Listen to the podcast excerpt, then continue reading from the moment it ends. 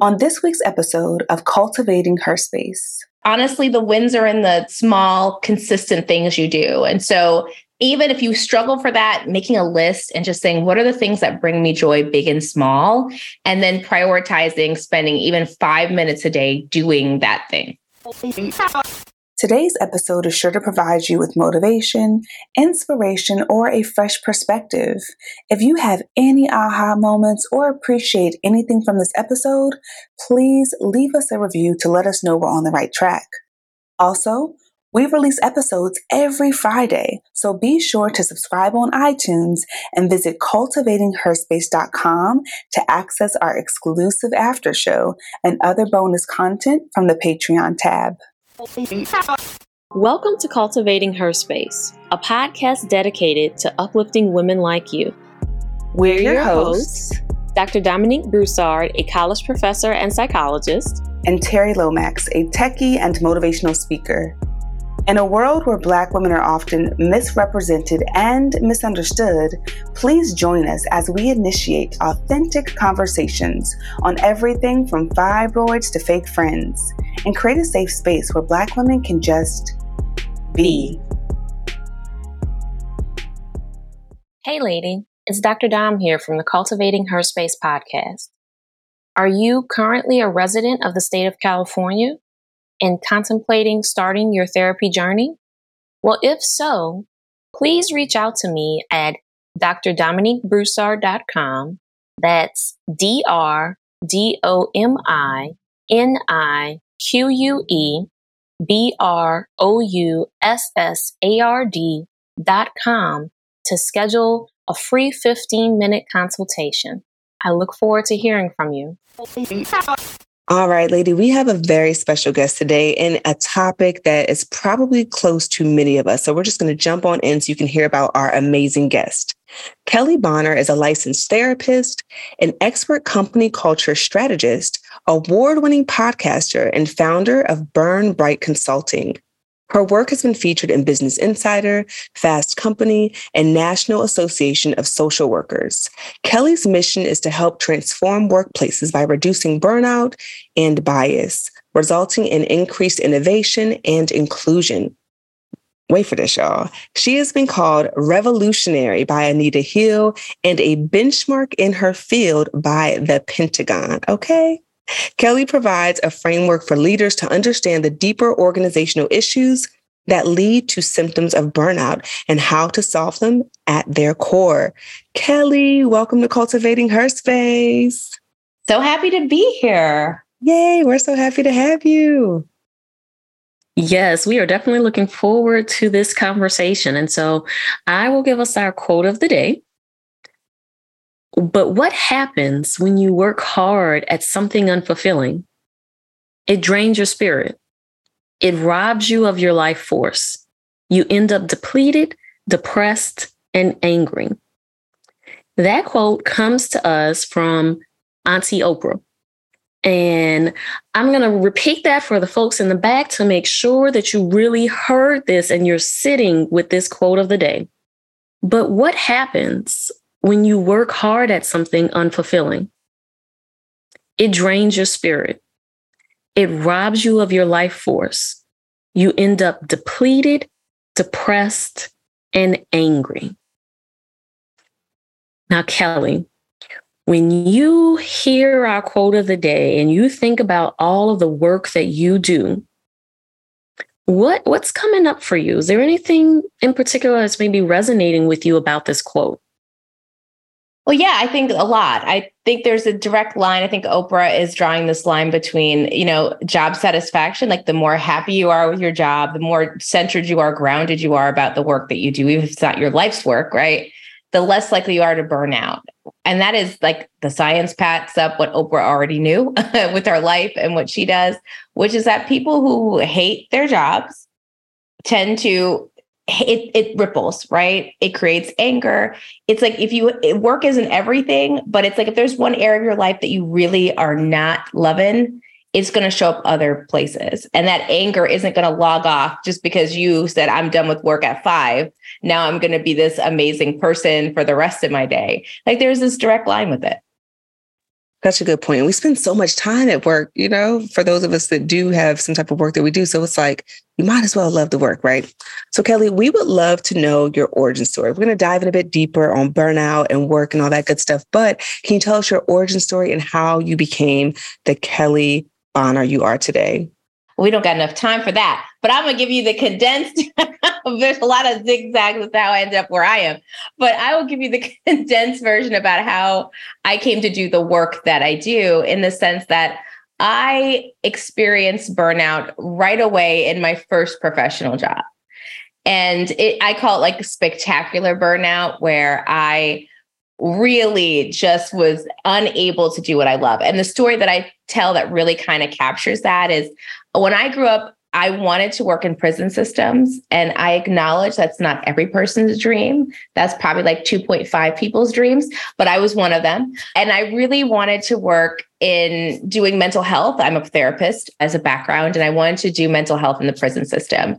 And within three years, um, I mean, I got the job I wanted, the place I wanted to live, everything you could think of even maybe outfits I had brought I that I envisioned I had. And in three years, I tell people I ended up on a puddle on the floor, hysterically crying, having what came to me now what I know to be like a panic attack for the first time in my life. And I knew then I said, Oh, I can't do this work anymore.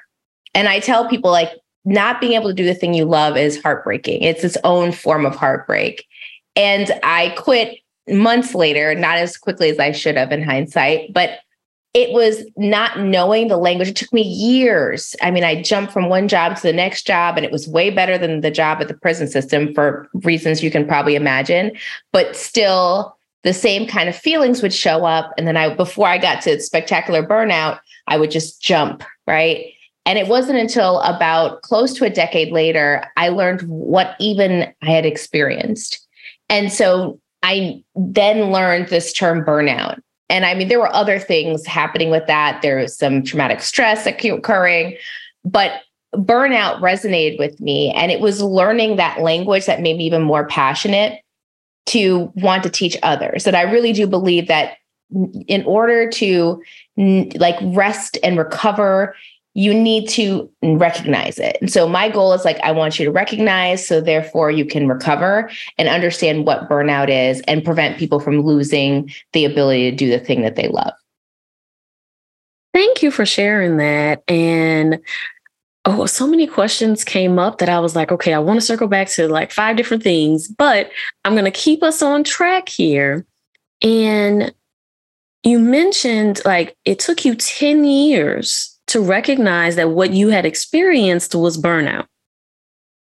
We don't want our listeners to have to wait 10 years to be able to identify what those burnout symptoms are. And so, can you tell us what are some of the key signs of burnout?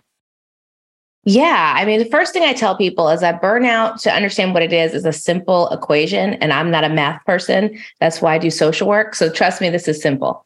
It is simply when more is like more is demanded of you than you have the resources to, to give. So more is asked of you than you can give. And when it happens over and over again, it creates burnout. And then burnout itself has three kind of key signs that let you know you are burned out. One is this kind of mental and physical exhaustion. People talk about being tired and it not just being physically tired or being physically tired and it's related to like just showing up to work or doing a task related to work. The second component is just being, you know, I called it permanent side eye for the work that I did. Like I just couldn't, like I would just be annoyed, detached, cynical. You could, I was really just disconnected and really upset at my management, at myself, at the organization I worked at and then the last piece is decreased performance. And I love this one way that I learned about burnout was that they said it was like a loss of elegance to do the work that you do.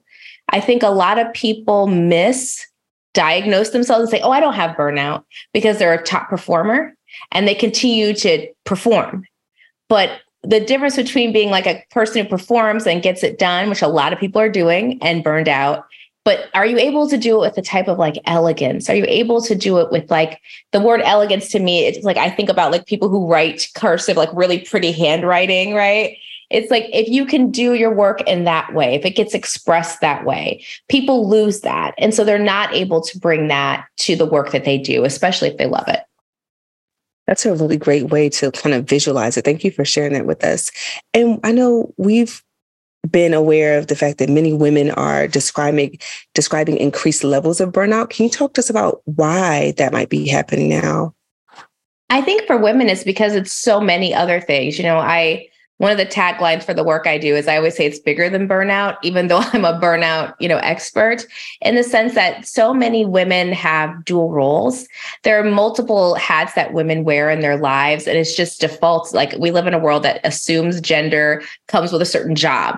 And I mean like washing dishes, taking care of children, right? Taking care of elderly parents women are seen as caregivers. Women often assume multiple roles, even within a job. They're more likely to want to mentor. And when they mentor, they go all in on the mentorship, right? So they're often balancing multiple roles that adds to it. And if you add anything else that makes you marginalized, if you're a Black woman, if you are differently able, if you, all those things that where you're creating, you also are experiencing microaggressions or just the ways people are minimizing you and the work that you do, which women do experience more than men, it leads to burnout. So it's all those things that kind of bring down your resistance and make you more likely to have to be burned out. Hey lady, it's Terri here.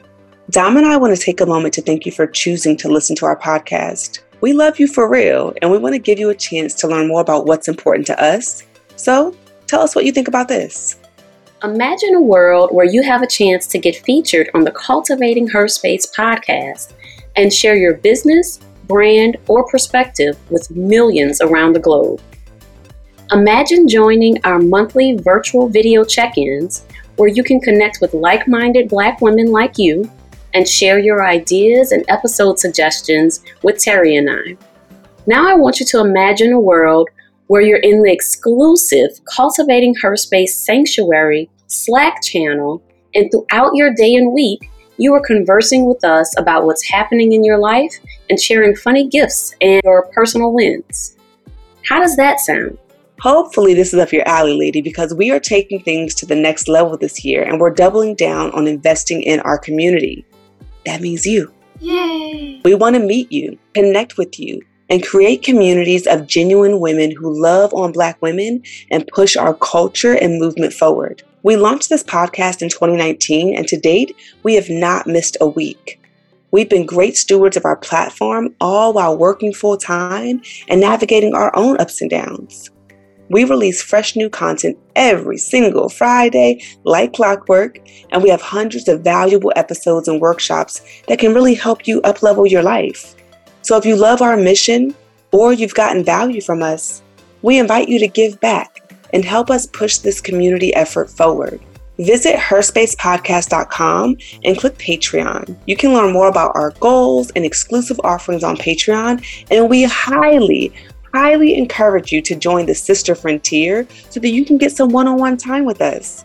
We also have an option for you to donate on a one time basis if that meets your needs. Again, herspacepodcast.com, and you can click that link that says Patreon. All right, lady, we'll hop right back into the conversation.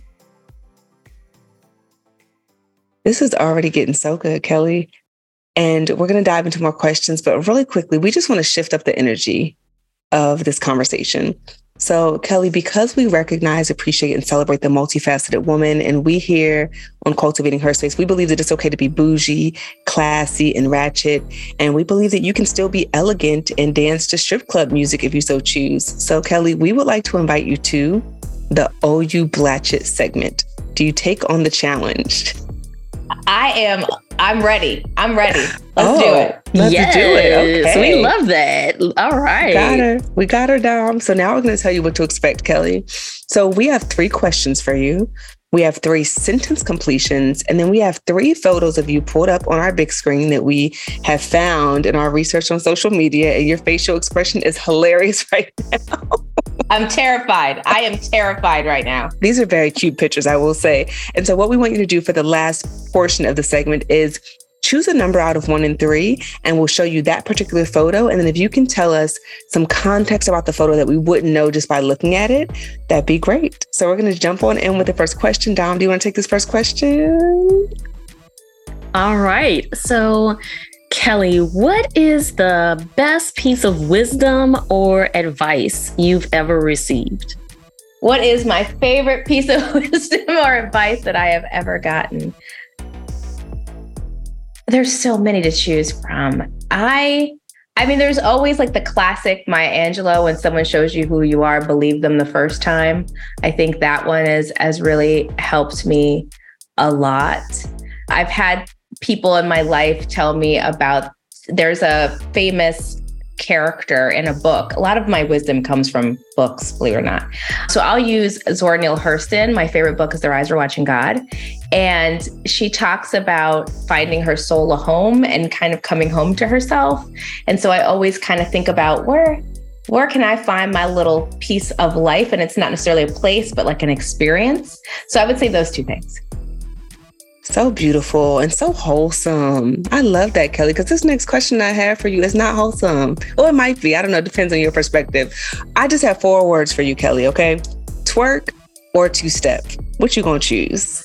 Girl, I can't twerk. I'm so sad about it. I'm so sad about it though. Like I my brother's like, it's in your knees. It's in your knees. He's out here trying to coach, which is not, you know, I don't know how wholesome that is. He's but I, I'm two stepping all the way. I can't do it. I think I got bad knees. We're here for ladies. Yes, that's okay. There's nothing wrong with there's nothing yes. wrong with the two step. And we actually we just hosted a live event, Kelley, for our podcast, and we had a twerk church. A twerk instructor came in and was teaching us all how to throw that thing in a circle and do all the things. And she was like, yes. yeah, I felt very, I was struggling a little bit, but she did really well. yeah. So you can yeah. learn. It's okay. We we got you got this. But there's nothing wrong with a two step. yep. We love we love a two step yes. as well. Okay. And so, what is the sexiest item that you own? I have a pair of shoe uh, heels that are like five inches. I'm quite short, and they are just they wedges are not usually associated with being sexy. I mean, we can say that out the gate all the time, right? But these ones are really cute. They're high. They're kind of like this fake snakeskin. They're Cole Haans. They're really comfortable too. I know I'm ruining the sexy piece, but I think there's nothing less sexy than being uncomfortable and doing it just for somebody else and so people can look at you. So I'm like, look, I got to be comfortable, but they're gorgeous. They're really gorgeous. They're shiny. They catch the light. They really go. You could dress them up or down. I would say that. That sounds amazing. It's the versatility and the comfort for me because I'm with we're not trying to be uncomfortable here. Yes. Right. right. So, Kelley, now we're going to move into the sentence completion. So, the first sentence completion we have for you is one question or topic I wished people asked me about more often is. Okay, this is not related to work at all, and I should stop telling people this, but I love celebrity gossip. That is my toxic trait. Okay. I, if you want to know about a celebrity, I'm like, just tell me, let's get into it. I want to talk about it. Uh, nobody asks me about that, obviously, for many reasons. But anytime I get a chance, I'm like, well, that that's where I'm gonna be. I'm gonna be like ready to answer. Well, that's so well, wild. Go ahead, Don. Tell so, it why. So so wild. Because wouldn't you know that our next sentence completion is about celebrity gossip? Like yes. Terri and Terri and I, you know, we we love to be in the know. And so the next sentence completion is the one piece of celebrity gossip that is taking up my brain space right now is. I would say the one piece of celebrity gossip Halle Bailey's boyfriend DDG just Girl. wrote a song and there were rumors that he had created a whole fake profile on Twitter to troll the white man from The Little Mermaid because he was uncomfortable with their dynamic. And then he yes. wrote a song that pretty much felt like it confirmed it because he wrote yes. this petty. This man is a Z-lister. I have no problem going in on him, and I reserve judgment in public for other people. But DDG, get therapy, get healing. You are not. He wrote a whole song. Like one of the lines is like, I'm, you know, she's getting, she's doing really well. I got to ruin it. She's got a platform. I'm feeling insecure. I think I'll ruin it. It's so sad to see Halle, who seems so beautiful and sweet Yes. and wholesome. And then you see this man, you're like, what? Boy, what is yes. going on? That was an That- excellent that one, piece. Kelley. I looked at the lyrics too. That was it's pretty it feels pretty pathetic. He needs to share that with his therapist versus trying to bring her down in her prime when she's like popping. It's Kelley- toxic man week. Like then Future Okay. came out. It's like I think it's like just the toxicity of men this last Girl. week. Like Future song about Russell Wilson. It's like, bro, it's been 10 years. I, I you look so small and petty, and you're giving, you know, the smallest of smallest energy right now. That came out, and then Jonah Hill weaponizing therapy and saying boundaries means don't talk to nobody. And it's like, Jonah, look at yourself. What are you doing? That that whole clump of like Yes. men acting wild this Keke week, Palmer's man. Keke, Keke Palmer's, Palmer's, man. man. That was just they came for him. I mean, they gathered Oh, him so yes. badly. He So badly. but he feels like he's like a resistor. I don't know who this man is. It's like she pays your bills, sir. Do not get on the Twitter and talk about her. And, unless you are paying rent, which it does not appear you could do when living with Keke Palmer. Why are you speaking? Like, why do you have comments on Twitter? I don't understand. I would be just sitting at home thrilled that Keke Palmer was paying for my life. Wear whatever you want. Okay. So, Kelley, we will be DMing you about celebrity culture moving forward after this interview. So, we appreciate the fact that you are down for this as well. Our last sentence completion for you, Kelley, is what I love most about myself is. that I center joy now in my life. I tell people all the time that what when people ask me, "Oh, you you know work for yourself now?" I left behind working in like a corporate government kind of institution, and they ask, "What are you most proud of?" And there, I think people are expecting like a revenue number or that you know nobody tells me when to get up or whatever that is. I'm my own boss, and I think the thing that I'm most proud of and what I love about myself now is that I center joy and I like myself more than I've ever liked myself before. I tell people, me and me is a vibe. And at this point, if you can't beat me and me, and I mean like my friends, I mean like in partnership, then that's it. Me and me is going to be all right because I really enjoy myself. I enjoy who I am. I enjoy the life that I'm creating for myself. And I think that's the thing I'm most proud of. Yeah, Love that is a whole vibe. I'm, I'm writing that down. Me and me is a vibe. Okay. Yes, that should be on t shirts. Okay. Y'all make sure you credit Kelley for that. Now, Kelley, before we move on to more interview questions, we have some photos pulled up of you. And so, what we want you to do is choose a number out of one and three. And then, for those that are only listening to the episode, if you can describe the photo first and then give us some additional context about the photo that we would not know just by looking at the photo. So, what number are you going with, Kelley? Again, I am terrified. I would say number two. We'll go with number two. Okay, this is a great photo. I think you're going to love it. So let's go ahead and put it on the big screen. It'll show up in five, four, three, two, one. There we go. Oh, I do love this picture. Okay, this is a picture of me. I'm I'm holding a I'm just like a selfie and I'm looking at a beach. Like there's a beach and some water kind of behind me. It was taken in Thailand. And for me, this was just a great trip all the way around. I love Thailand. It's the, I think it's the Phi Phi Islands. They've closed them now. That's even more special because it's the islands from long time ago. Leonardo DiCaprio had a movie called The Beach and it was filmed there. And people come all around the world to see this place and they closed it because of tourism. It was getting to be too much, like it's causing kind of environmental impact. But what's so cool about this picture, I love to travel one, but I have a fear of flying, like a really bad fear of flying. I hate flying. And this trip, I think the caption says, like, I decided, I, I forget what age I turned. The caption said I turned 35. Oh, those are the days. Anyways, I turned 35 and I went to Thailand and I took seven planes and spent 28 hours in the air, is what the caption says. And for me, I was really proud of facing it was like facing my fears and embracing joy and it was gorgeous. I loved it and i now i still fly but it's like every time i tell myself okay you love this get on that plane i also take medication take medication. Don't don't struggle for the, those of you who are struggling like plane fear. So that's the picture. It was like me smiling because i made it to thailand despite all the the fears to get there That is so amazing. And what a way to face your fears. You didn't say not one flight, but you took seven flights and in the air for 28 hours. Come on. That's beautiful. That's amazing.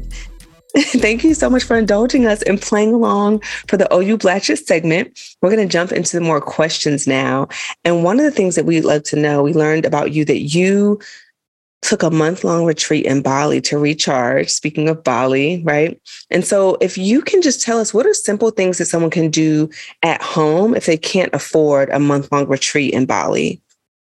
Yeah, I think the way that I think, first of all, we make wellness so like elite. Like you have to have a certain amount of money, you have to have a certain kind of outfit routine like wellness has been kind of co-opted and whitewashed and like made to be this thing like well the only way you get better is if you take a retreat. And i think that there are so many things that you can do that are small that fill your life. I think what makes people actually happier in the long term has nothing to do with retreats and everything to do with doing one thing a day that brings you joy what is one thing. And it doesn't have to be big. Like for a long time even the worst jobs i'm a music person. And when i would drive to work i would just be like i have my work playlist. And i would get a song on and it didn't matter how bad the day is i'm singing that song. If i'm singing that song and i'm like singing it enraged I'm singing it angry. If I'm singing it sad, whatever, or I'm singing it happy, but I would always have something that would help me decompress.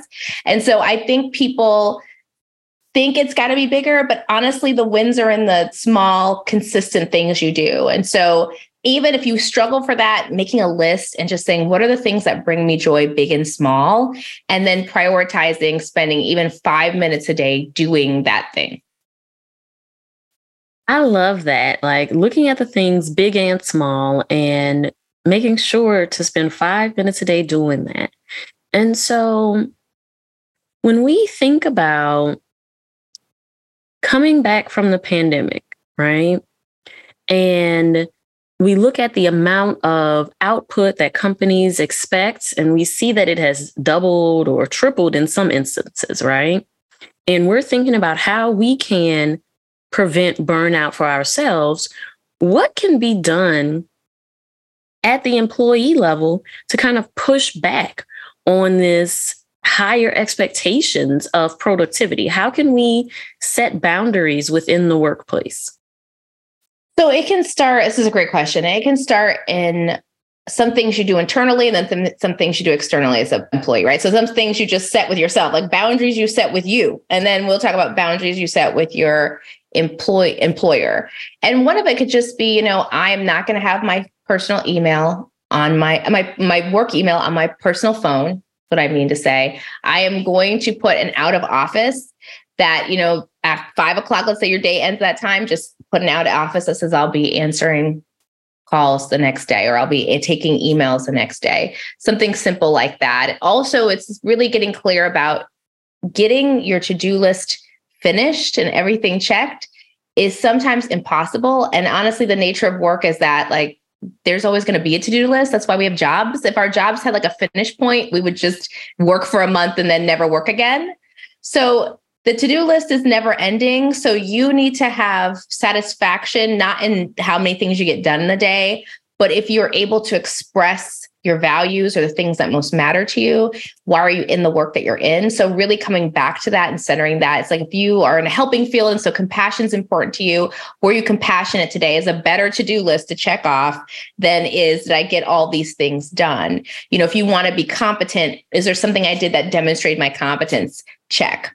So i think those are the internal things you can do. And then externally with your employer a lot of the things that I teach people is the language to use with employers because they're honestly like let's be real they're not all here for you being like I choose me and I you know have boundaries right? But the language of employee employers that will help you is talking about like innovation and process improvements.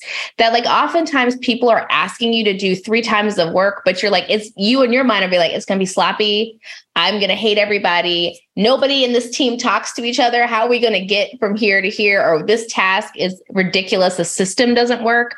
And i think making it about the systems like i want to be innovative i have you know an idea of how we can do this can allow you but pushing for tools to help you be more innovative and better utilize your time is the conversation is the road in to talking to your employers about the boundaries that you want to set, that you want to have more meaning in your work. And I think those kinds of conversations are, are usually more productive than talking to a manager who also feels probably stretched too thin and saying, oh, I got to set some boundaries. This is ridiculous. I can only do one person's work. All of that is true. But the conversation, the way into that conversation is talking about can we improve a process? And can we brainstorm that with you? Like, I just want to make sure this is done really well so we don't all burn out. That is so powerful. And it's the tact for me, right? Like you're saying the same thing, but you're saying it in a different way where it can be more, you know, well received. So thank you for that. Oh, wow. Now, one of the other things, Kelley, we often hear people say when someone is on the verge of burnout or experiencing burnout is, well, just reduce the stresses in your life. And it's like, yeah, great. Yeah, I can do that. But it sounds good in theory. But what are practical ways that someone can actually put that into practice, especially when this person is wearing multiple hats or they just have a, a full plate in a really busy life? How do you reduce stressors? What does that look like in action? So the smallest thing you can do is like the smallest thing is like stay hydrated. I just start there. Like when in doubt, take a sip of water or, you know, I mean, at this point, if you're starting, starting juice, I'll take whatever. I got my water over here too. We're all got our water, but take a sip of water, if nothing else and or something that is nourishing that you can eat or drink like start there because once our bodies are out of whack stress is just it's going to happen. So it starts with the body but then the second thing the second small thing i tell people to do is have a morning routine and i mean a morning routine that's less than 15 minutes i mean we see these people like influencing like i get up at 4.30 and I, you know, read and journal and dream for an hour. And then, you know, I stretch and do yoga and then I twirl and, you know, call on the divine. And it's like, well, that's nice. I have kids screaming in my face. Or if we're like me, I don't got no children, but I like my bed. So I'm not getting up at 4:30 in the morning to be a better per- version of myself. Right. So I just say I have a 15 minute morning routine. I use an app and it walks me through a coaching session. I like that's three minutes long that ask me thought provoking questions. I drink water. I have water by my bed. I make sure to drink a couple ounces of water. I make my bed while listening to either the coaching session or some music I like. Like I keep it really simple. And then I celebrate. The app makes me celebrate the morning. So I use the fabulous app. And it's done in within, I think, anywhere from like seven to 15. It depends on the day and how slow I am. But I notice the difference when I do that than when I don't. Okay, I'm going to look that up. The Fabulous app is what yes. it's called. I love that routine. And I love that you emphasize the less than 15 minutes. Yes, yes. Because I think, you know, like you said, there are some people who are juggling like children or parents and having to their their time is not just their time in the household in the morning and you got to get folks out out of the house that's not just you. And so i love that 15 minutes right? What about winding down in the evening? What are some things that you would recommend for folks to kind of because they've been at let's say they've been working all day whether they're in person or remote but they've been working all day and now it's time to wind down for the evening what are some small things that they can do in the evening to kind of help bring them some peace and get them into a relaxed spa- space before going to sleep yeah, there's a variety of things. We're going to go with the smallest and then build on up to the stuff that no one wants to hear. But the smallest thing I could tell someone is like when you're getting ready, everyone's got to, you know, brush their teeth or whatever they're doing. Take some time to just keep your phone out the bathroom while you're doing that and just take some really deep kind of cleansing breaths. Like think to yourself, I'm going to take the biggest breath I've taken all day today. Take about five to eight of those, you know, and that's kind of like breathing in for, you know, five, holding for seven, breathing out for eight kind of exercise. That is the smallest thing you can do to get yourself ready for bed. The hardest thing to do, I'm be honest, even I struggle with it, is not having screens, not looking at a screen for minimally like an hour, 30 minutes is probably cutting it close. Really, honestly, two hours, they say, before bed. I have the same app. If you do need your phone near you, I use an app again to get me wound down for bed. And I have routine. I like to shower at night a lot. So that helps me, or put on a lotion that you like that is calming. There's a lot of those ones that have a nice calming sense. Make a routine. Your body needs to know through habit it's bedtime. And so just like you do with babies, like when we have children, they have the same thing. They tell you like have a routine for their bedtime. Like is it bath, story, you know, hugs and cuddles, and then off to bed. You still need that as an adult. You need some version of that to prompt your body to know it's bedtime, it's disconnect time. And if you are, you know, TikToking like me and scrolling, like even though it's like maybe positive things you're looking at, you are stimulated. And so you're still kind of awake. And if you're giggling and laughing, like I tell people, read a book that's not like a suspense thriller that you're going to want to, like me, I'm immature, I'm going to be turning that page or it's too entertaining because you'll be so into it, you'll still stay up. Like read something that's a little more thoughtful or slower paced that can get your body regulated. You are just dropping gym after gym. I'm over here taking notes. I got the fabulous app pulled up over here. Thank you for this, Kelley. Okay, so my next question, I want to share a quick little personal story and then dive into the question. So, one of the things I notice about myself when I get stressed or I'm on the verge of burnout is I will have this endless to do list and I have these meaty tasks that definitely need to get done, but they feel too daunting. And so I procrastinate. And then I tackle the easy ones like, oh, you know, I don't know, look at my calendar for next week, all the easy stuff. And then at the end, I feel a little accomplished because they're completed. But then I'm like, damn, I still have to do all these big tasks. So my question for you is how do you prioritize or what are some best practices on prioritizing? Okay. So I have two suggestions on how to prioritize. And first, I want to say a word about procrastination. So, I'm also a procrastinator and I teach about procrastination. And I tell people good news procrastination can be resolved 50% if you actually know what's causing it. And that procrastination falls into like three categories. Like, like I bucket them. There's things underneath it, but it's like you're procrastinating because maybe you're a perfectionist and you feel like you can't do the task well. It's out of your wheelhouse. So you're nervous or insecure about your ability to complete the task. The other reason, like you procrastinate, you talked about, is you don't know where to start. So you have like priority confusion. You're like, what? There's 10 things on this to do list. They all feel like they're number one. I don't know which one to pick. So I'm just going to go watch Netflix, like me. And then the third thing is boredom or you hate the task right? I'm a person that's not really, I don't love details. Once you start telling me the details, I get sad. And I, so things that are administrative, I don't like to do. And so I put them off because they bore me or I just don't like them. And so in that case, then if you hate the task or bored by it, consider delegating it. Like just consider rearranging funds or finding a person who loves, oh, I love doing this kind of thing and be like, swap. Okay, I'll do this task, you do this task with your partner, with friends, whatever, right? If it's task priority, what I tell people is to think about the tasks that have the most impact. So list the 10 things that you have to do.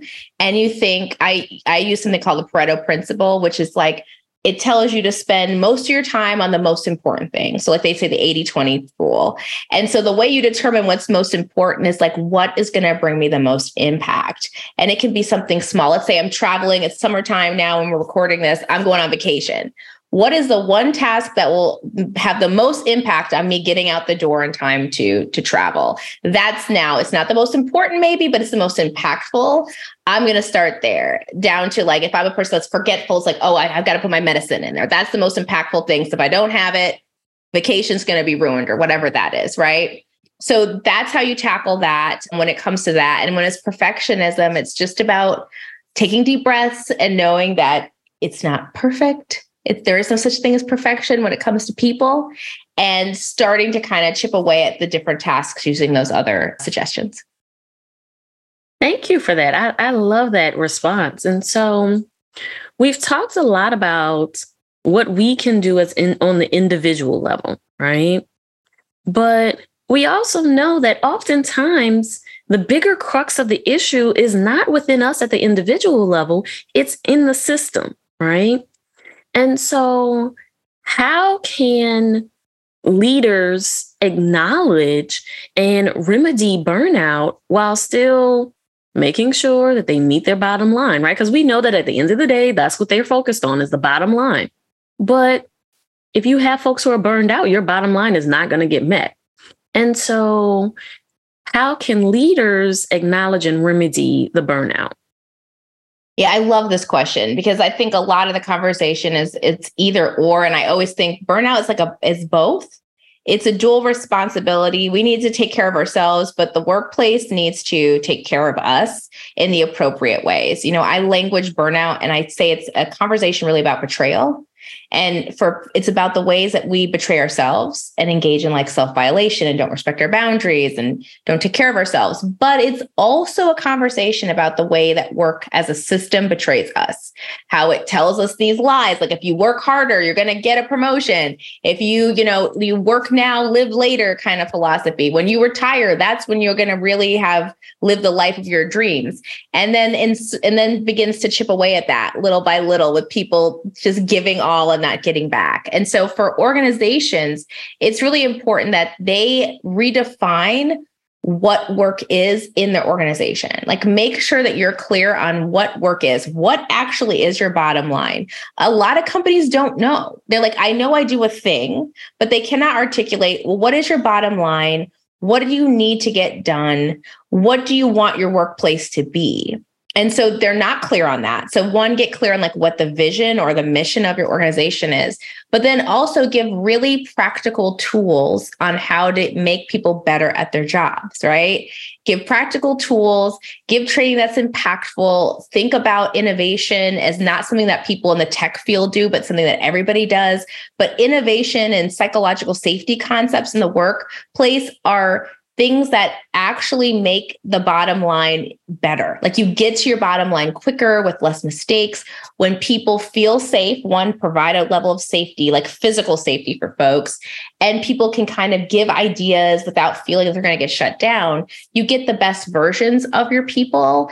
And the third thing I would say is provide resources. And that doesn't mean like the Calm app. Like don't just give people an app and say, there, you're better. And at the same time, understand that you are not people's, you know, mamas, you're not their therapist. This is a place of business, but give them the tools for them to identify like I this is something that is not work related, but here's our, you know, employee assistance program. Make sure you have something like that, right? Have really great accommodations for people to meet them where they're at, create hybrid work environments, figure out what people need to feel seen and productive in the workplace and provide it. Have an outlet. It doesn't necessarily need to be you as a leader because I get it, that's not your role, but make sure that there's a place for people to turn to when those three things are in place, people don't leave their work, they report higher job satisfaction, and oh, they're actually better at it, and the companies thrive.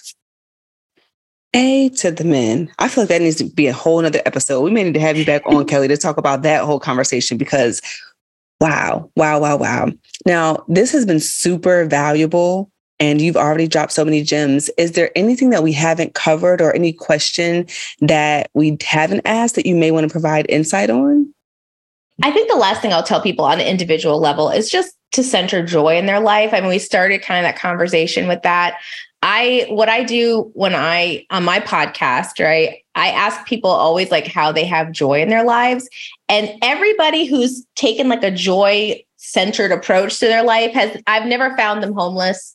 I've never found them, you know, with not a friend in the world and regretting that choice. Everybody who says, I need to rework my life and I need to rework it from the perspective of joy, which isn't not the same as happiness, right? Joy is like this internal grounding that you get, right? Happiness comes and goes.